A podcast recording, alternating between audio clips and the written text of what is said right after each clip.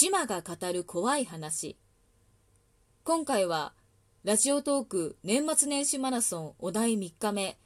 来年こそやりたいことはと私のちょっとした恐怖体験をお話ししたいと思います。私が来年こそやりたいことは一人でバーに行くことです。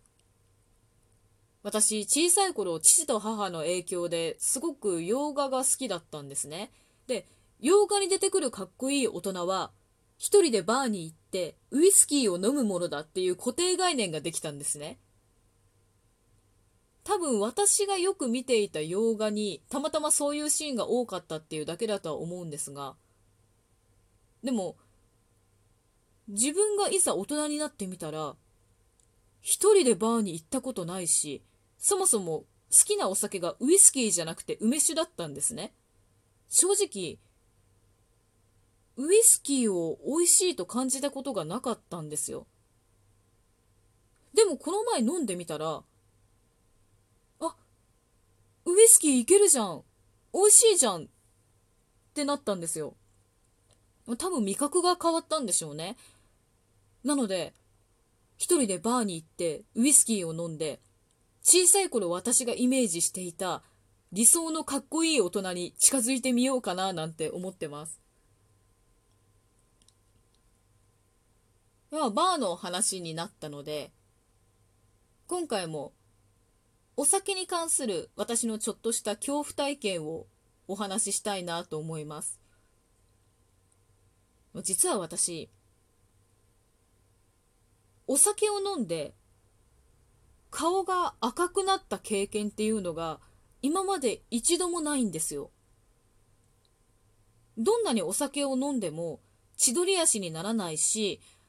人に絡まないしろれつは回ってるし自分や他人が何を言ったか全部覚えてるし眠くもならないタイプなんですね。本当に顔や態度にまるで出ないんですよ。で、このことを知人に話した時があったんですよ。で、そしたら知人が、いや、島、お前、女でよかったなって言われたんですね。まあ、どういうことだか聞いてみたんですよ。アルハラっていう言葉があるじゃないですか。お酒が飲めない人に無理やりお酒を飲ませる。アルコールハラスメントのことですよね。で、やっぱり今でもまだアルハラ上司がいると。で、大体アルハラ上司は男の部下にお酒を強引に進めがちだと。で、その部下が顔が赤くなったり態度に出るタイプの人間であったら見ている周りの人が「えちょっとそろそろやばいんで止めましょうよ」って言って止めに入ると。でも、もしこの部下が顔が全く赤くならないし、確かな足取りだし、ろれつも回ってるタイプの人間だったら、アルハラ上司は、あ、なんだこいつ、まだまだいけんじゃん。ほら、もっと飲め飲めって言って、さらに進めると。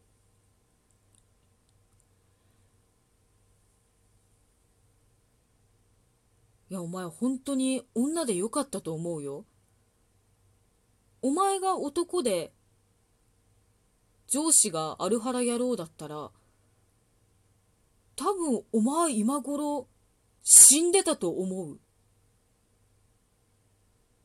って言われたんですよ。その言葉を聞いて、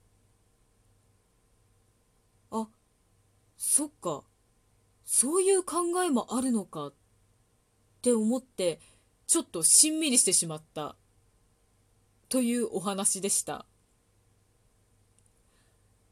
島が語る怖い話また次回もよろしくお願いいたします島でした